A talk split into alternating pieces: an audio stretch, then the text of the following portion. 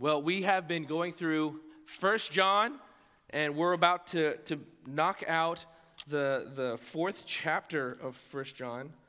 Yeah, we're going through a lot today. Um, and, and we're coming towards the end of this whole, this whole section. And I don't know if you've noticed, if, if you've been reading or paying attention, John likes to repeat himself.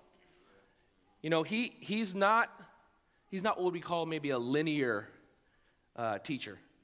And, and I love if you, if you were to go and read commentaries, there are very astute, academic, scholastic ways of saying, why does he keep repeating himself? And you, and you see these guys struggling with, with the reality that he said this like 10 times.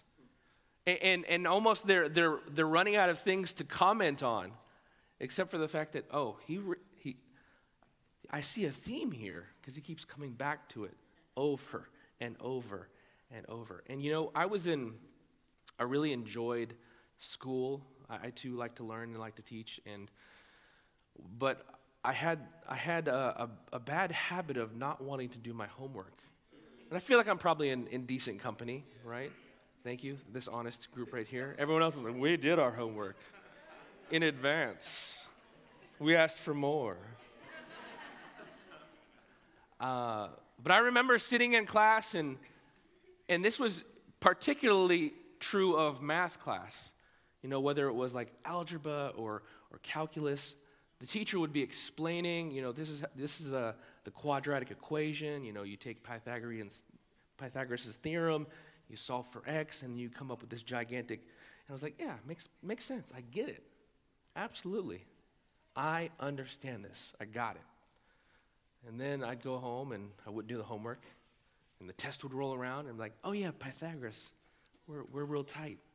I remember a plus or a squared plus b squared equals c squared. And, and, and then I would look at the test and it would look like a foreign language because I hadn't done the work. And so I, un- I thought I understood it when I looked at it, when I heard the teacher talking about it. And when someone else is solving the problem for you, you're like, yeah, this is easy right? A good teacher is going to make it look easy. But I found out that it wasn't easy until you did the homework. Because when you, when you jump into the homework, you begin to, it's like driving down a road. You may be able to see where you're going, but you have not felt the bumps in the road until you get there. Right? In, in your homework, that's, that's why we avoid homework. We don't enjoy bumps, we don't like mental bumps. And so I think if I were to ask anyone in this room, is it important for you to love your brother and sister in Christ? You'd say, Of course. I've seen it on the page. I've seen, I've seen it explained. Love your brothers and sisters in Christ. Love people. You know what? I let me tell you, Pastor Eddie, you need to love people because God loves us. Pastor Eddie, Jesus died on the cross for my sins, so I need to love other people. And then on Monday, I think if we were to open the door, maybe some of us might find ourselves having not done the homework. And we, we get to the place where we're like, I know I'm supposed to love this person, but it looks and it seems like it makes no sense. And the danger that I've fallen into with a text like this and the danger that we all face, especially as we mature in, in our faith, is to say, you know what, I've, I've got that. I got that figured out.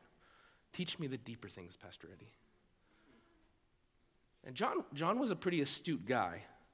I mean, he had spent some time with, with Jesus, right?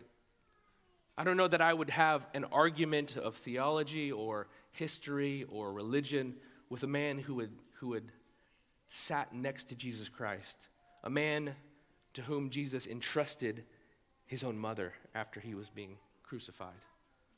He knows a few things, and yet, despite the fact that he knows, I'm sure, a, a great deal of theology, what has he been telling us? Love your brothers, love your sisters, do your homework. So, we're going to hear him repeat himself but I'm, I'm calling you and me to listen with humble ears. So I'm going to read it. Let's stand together as we read the word. It's, it's a bunch of verses, so I'm going to read it. Um, you can listen along, read it in your own heart. Um, if you start reading aloud, you knew that we just may trip over one another. Um, but we're going to read 1 John chapter 4 verses 7 through 21. Beloved, let us love one another, for love is from God, and whoever loves has been born of God and knows God. Anyone who does not love does not know God, because God is love. In this, the love of God was made manifest among us, or was shown among us, that God sent his only Son into the world so that we might live through him. In this is love, not that we have loved God, but that he loved us and sent his Son to be the propitiation for our sins. Beloved, if God so loved us, we ought, also ought to love one another. No one has ever seen God. If we love one another, God abides in us, and his love is perfected in us. By this we know that we abide in him and that he in us, because he has given us of his Spirit. And we have seen and testified that the Father has sent his Son to be the Savior of the world. Whoever confesses that Jesus is the Son of God, God abides in him and he in God. So we have come to know and to believe that God has, is for, has for us. God is love, and whoever abides in love abides in God, and God abides in him. By this is love perfected with us, so that we may have confidence for the day of judgment, because as he is, so also are, are we in the world. There is no fear in love, but perfect love casts out fear. For fear has to do with punishment, and whoever fears has not been perfected in love. We love because he first loved us. If anyone says, I love God and hates his brother, he is a liar. For he who does not love his brother, whom he has seen, cannot love God, whom he has not seen. And this is the commandment that we have from him Whoever loves God must also love his brother. This is the word of the Lord to us. Let's pray. Father God, what a challenging text this is to us because there's a vast difference between knowing something and practicing it. And God, I, I, fear that in my life, and I know that in the lives of others, we have settled for knowing rather than practicing the truth. And in so doing, we have denied the truth. So, Holy Spirit, I pray that you would quicken our hearts, that you would give us strength and life to obey. God, I thank you that you have given us strength and life through your Spirit to obey. And God, I pray that as we are challenged to love those whom it is difficult to, to love, Lord, that you would, you would come and meet us with your grace. That as we gaze upon, as we think about Jesus Christ, we would be encouraged and motivated to live as he lived, to love as he loved. Be with us now as we study your word. In Jesus' name, amen. You can be seated.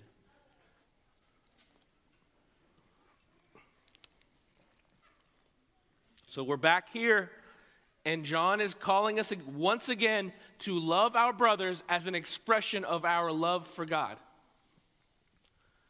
We're going to show our love for God through our love for our brothers and sisters in Christ. You cannot divo- uh, divorce your love for God from your love for his people. And again, I've said this, I've said this a number of times, but it's been so, um, so beneficial, I think, for our church body and for the people in our church body to hear that it's important that you participate in church life. Not because I want to see your faces, I do want to see your faces, and not because we count and, and not because we're, we're hoping that you'll tithe, but because the, the, the primary expression that John gives of your faith in Christ is your love for your brothers, your love for your sisters. And, and I'm not talking about Sunday morning, hey man, it's good to see you, you know, fist bump or, you know, this thing I tend to do because I don't know what we're doing. Are we shaking hands? Are we high fiving? It's on me. It's my fault. It's not your fault. I'm usually like, eh, last minute decision. Fail. Um, and as, as fun as that is, as much as I love to, And, and, and that's good. I mean, I'm, please don't hear me like, we don't need to do the opposite of that and just like not be nice to each other in person, right? It, that's good. Cordiality is good. Manners are good. But, but our love does not end there. you know, I love my wife, and you know what we don't do is shake hands. You know, I, I like to hug her. I'll leave it there. Okay. Um, and we, we love one another. And, and that love is expressed in a number of different ways. And it's not just words and it's not just shaking hands. And, and you cannot say, you can say this, but if you say that you're a Christian, that you follow Jesus Christ, but you aren't participating in the church body, you aren't actively loving the people in the church,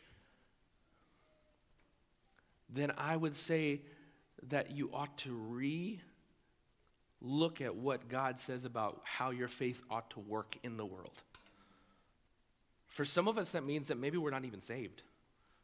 You know, maybe we grew up in church and, and, and that's what we did, and we equate, you know, going to church or, you know, doing some things with being saved. Instead of realizing that our love that we receive from God is something that we're called to give to other people. And if we don't have love to give, then maybe we don't have a relationship of love. For some of us, it just means that maybe we need to step out in faith. You know, I, I know that for many people, church, and I hope that that's not your experience here, but, but church can be intimidating. I mean, you're, you're, you're walking into a situation, and there are a lot of people who are clean cut. You know, I'm not Pastor Brett, so I don't think I'm very intimidating. But you know, you meet Pastor Brett, and he's, he's got the bow tie and the, the, the three piece suit, and he's brilliant, and he's written books, and he's now a bishop. You might be a little intimidated. maybe the people around you, you know, you walk in and you're like, feels a little bit like high school, and I don't think I'm part of the cool crowd. And, and, and there might be elements of truth to that. And yet, God still calls you to love those around you for, for, for those people, for, for you and me, that, that means being willing to love people despite your own self, being willing to um, accept the fact that maybe rejection might follow because we follow a God who received and accepted rejection. And then for some of us, for some of us, you're, you're doing it, you're loving, and, and, it, and it means pushing it further. It means looking at those people who maybe are left out and saying, okay, how can I love that person? Having an eye for the outcast, having an eye for the, the widow, the orphan, the poor. He calls us to love because he loves. If we look at verse 7, it says, Beloved, let us love one another. And then he grounds it. For love is from God, and whoever loves God has been born of God. Or, sorry, whoever loves has been born of God and knows God. Let us love one another for whoever loves one another, I'm adding the one another so we understand, has been born of God and knows God. He's not saying if you whoever's come down to the altar and prayed a prayer, whoever has a, a uh, certificate of, of, of having made a decision, whoever was baptized, as important as baptism is, baptism is an expression of the love that we've received and are now expressing because we have a living faith. And, and I'm belaboring this point, family, because John is belaboring this point. He, he clearly thinks that this is so important for this church that he has to say it over and over and over again. And I think, family, this is so important for our church because, because we need to love one another, and we are a diverse group of people. And, and I'm thankful for that fact. But the reality of that is that we don't all think the same way. We certainly don't all live the same way. You know, some of you, you're on board, and I, I so thank everyone who's like, you know what, Pastor Eddie, you talked about spicy food, and we have a conversation about spicy food, and you're like, what kind of spicy food do you like? And, we, and some of you are like, I hate spicy food. You know, I, I talk about, you know, liking math and, and, and having kind of a scholastic, nerdy um, set of interests, and some of you are on board for that. You're like, yeah, I like to learn, I like to study, and some of you are like, I don't track. I'm not tracking. And, and, And I recognize that. And there are things in your, your life and your history that, that, that may make it difficult for you to connect with one another. And that's why it's even more important that you hear that we're called to love one another. And we love one another not because it's easy, not because it's fun, not because it's convenient, but because what? Because love is from God, and whoever loves has been born of God. We love because God first loves. He says it the opposite way in verse 8. Anyone who does not love does not know God because God is what? Love. But he doesn't, here's the thing, family, is again, I said this before and I'll say it again. He doesn't allow us to define that. He says, you know, if, if you don't love, then, then uh, you don't know God because God is love. And if we were to stop there, it, it, would be, it would be, there would be a temptation for us to define what love looks like based on our own convenience, based on our own comfort level. In the world, there's a huge desire to redefine what love looks like. And basically, love is whatever makes you feel happy. And, and it, it, you know, don't tell me I'm doing wrong because that's not loving. Don't tell me I need to change because, man, that's not, that's not loving. That's not affirming. But, but he doesn't allow us to do that. He says, as we, as we look, by this you know the Spirit of God. I'm sorry, by this you know. No, that's wrong. In this way, the love of God was made manifest among us. In other words, in, in this way, God showed the love of God. That God sent his only Son into the world so that we might have, so we might live through him. Then he repeats it in verse 10. In this is love. Not that we first loved. Guys, John says, I, am so glad you guys are, are loving at whatever level you're loving, but that's not love. Uh, in the sense that that's not the de- definition of love. He goes on, he says, This is love. Not that we first loved, but he loved us and what? Sent his son to be, to be the propitiation or atonement for our sins. God shows us, he defines, he codifies, he gives us a, a unmovable, unchangeable picture of what love looks like. And what does it look like? It looks like a bloody cross. It looks like the God of the universe, perfectly good, perfectly whole, needing nothing, deserving everything, humbling himself, as, as Paul says in Philippians 2, to the point of a servant, even to the point of death. And he says, that's love. You know, I, I think it, it can be easy for us to feel like, I've just done so much for these people. okay, I hit a nerve there. And, and, and to say, I have loved so much, God. How much do I have to put up with these people? And when I say these people, there's some people that are coming in, into your minds. And as a side note, write that down because those are the people that God's calling you love. Um, but I was, I was thinking about this and I'm, I'm, i was wondering okay, what, what's the example that God gives us? Why do we even do this? Why? Why, why should I love God? And then I began to think about Jesus and, and him knowing, knowing he's going to be crucified. I mean, knowing, I mean, pretty to a pretty significant, significant degree that the, the, the kind of detail of I'm going to have to face death. And then the night before he's about to be betrayed and, and to die, he knows, okay, I'm going to be whipped with a whip that has little chunks of pottery or metal, or it's going to rip my skin. They're going to hammer nails into my body. I mean, I, have you ever gotten a paper cut and you're like, oh my goodness, this is, it's the end of the world. I'm dying.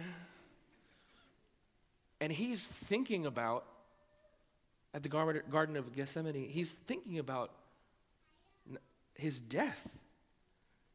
And, and he's thinking about the wrath of God, the anger, the righteous anger that God has over sin, that he's about to face that. I mean, have you ever had a, a Sunday night anxiety attack?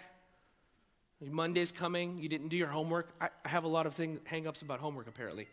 Um, Lord, heal me. you ever have those dreams where, like, you're in a class and you haven't been to any of the classes and you have to go to the exam? Oh, gosh, those are terrible. Anyways, But none of that compares to his Sunday night moment, right? Which was actually what, Thursday night, Friday night?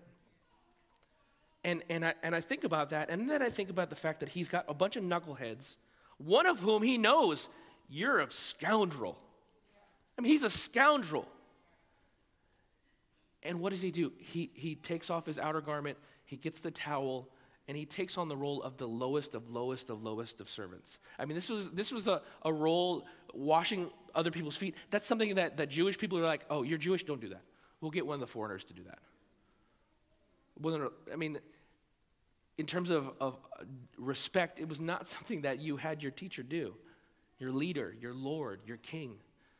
And he goes and, he, and he, he's washing their feet. And, and we, we think, oh, yeah, that's pretty rough. He washed their feet. They had bunions. I mean, they had crust under the toenails. I mean, they didn't have nail. They didn't have. What did they do with their nails? Nail file? Like what? What did that look like? Terrible. At least on one of the twelve disciples, and they were they were men. Wives are like, yes, I know. That was, oh.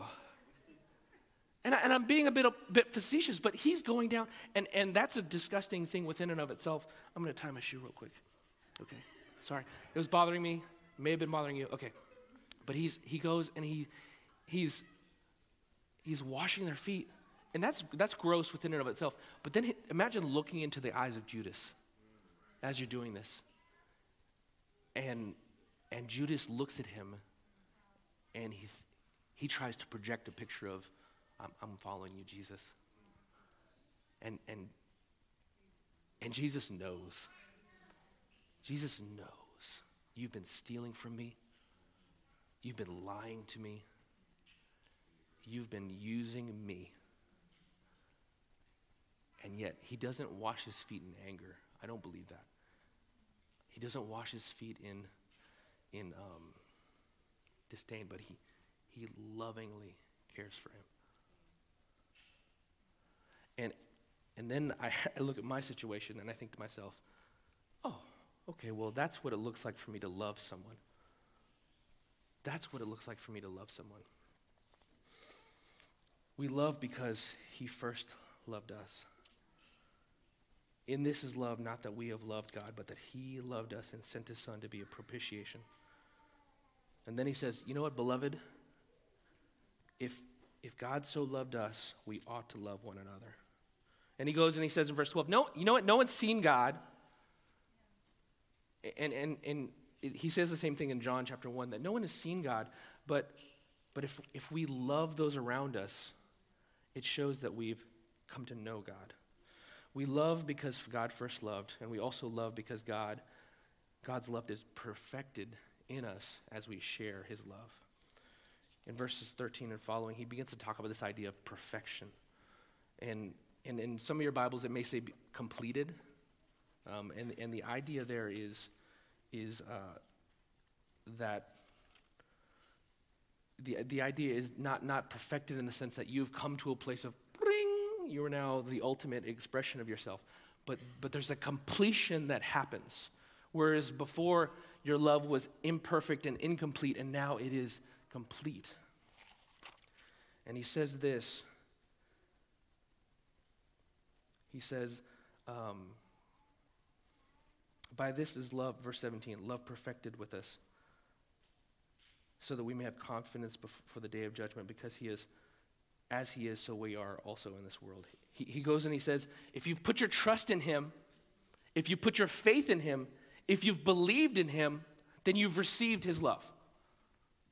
But your love is perfected when that love is poured out. So when you receive his love, that's, that's only half of the transaction. God's love is a boomerang and he's throwing it out. But the boomerang, yeah. But the expectation is that it's going to come back around and, and God doesn't catch it, but, but one of God's people catches it. So God through us throws it out, we receive his love, and then someone else catches it. It's not complete until it's received. And, and this is the same kind of, this is the same nature as, as worship. And I've talked about this before, you know, um, there's a there's a woman in our church, Susan, who who likes to make delicious treats for us, and recently she has made uh, made me a pie because I, I just short of beg her to in all my sermons. and I cut the pie, and it looked good, it smelled good, and I tasted the pie. It was delicious. But my joy of it wasn't complete until I shared it with all of you just now. And now I can really appreciate. But I mean, you know, uh, when you go to, to the Cheesecake Factory or, eh, eh, or, or maybe it's a steakhouse or wherever it is where you taste and experience something that really gets you, it's that moment right afterwards where you're like, you have to try this. This joyful experience isn't complete until I can share it with someone else. And family, when we love others, we are participating in the love of God in a way that it, it completes that experience. And you know this to be the case because when you go to someone and you say, I forgive you, and you see the hardness, the stony disposition break, and all of a sudden, what was once a, a division has become a relationship, you experience a different aspect of the love of God. And you get to stand as God stands towards us. You get to experience what God experiences when we look at Him and say, Oh, thank you. It comes back around. We love because God, God's love is perfected in us. Family, I, I want to challenge you. We're going to be done with this book at some point. And at that point, you're going to be tempted to reduce your faith once again to just doing stuff and believing stuff.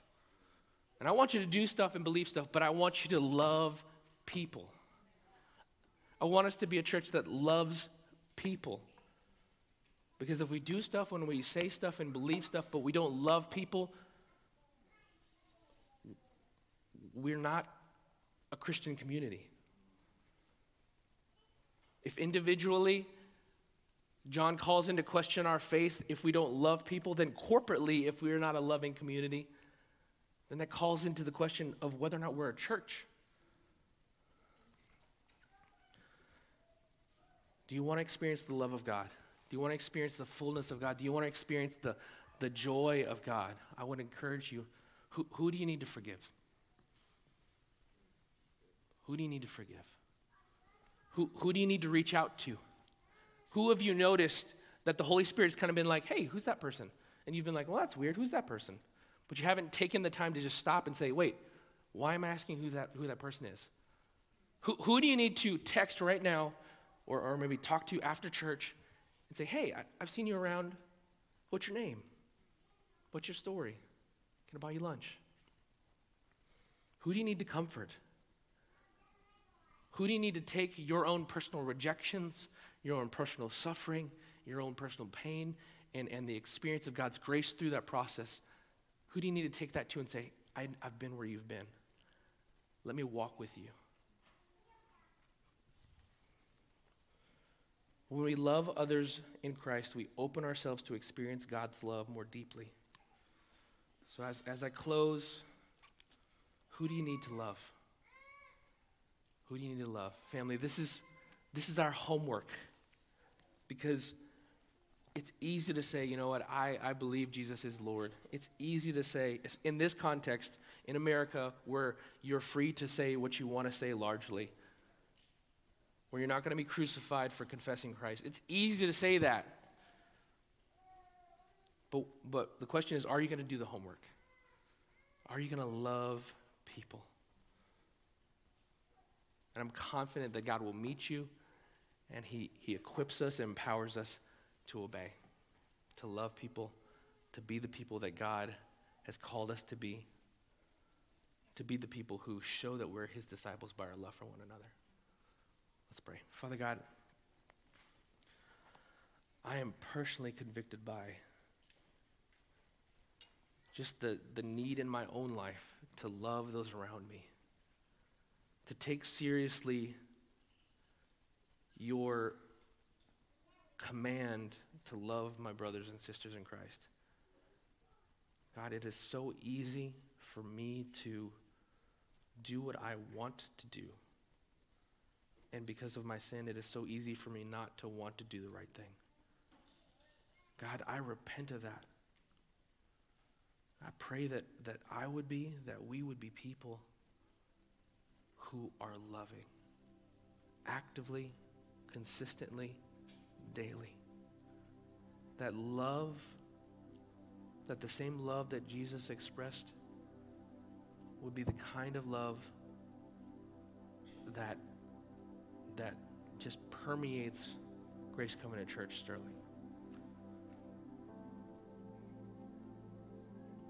If you've never trusted in Jesus Christ as your Lord and Savior, John does say that he is the he uses this word propitiation, but he is he is the one who takes away our sins.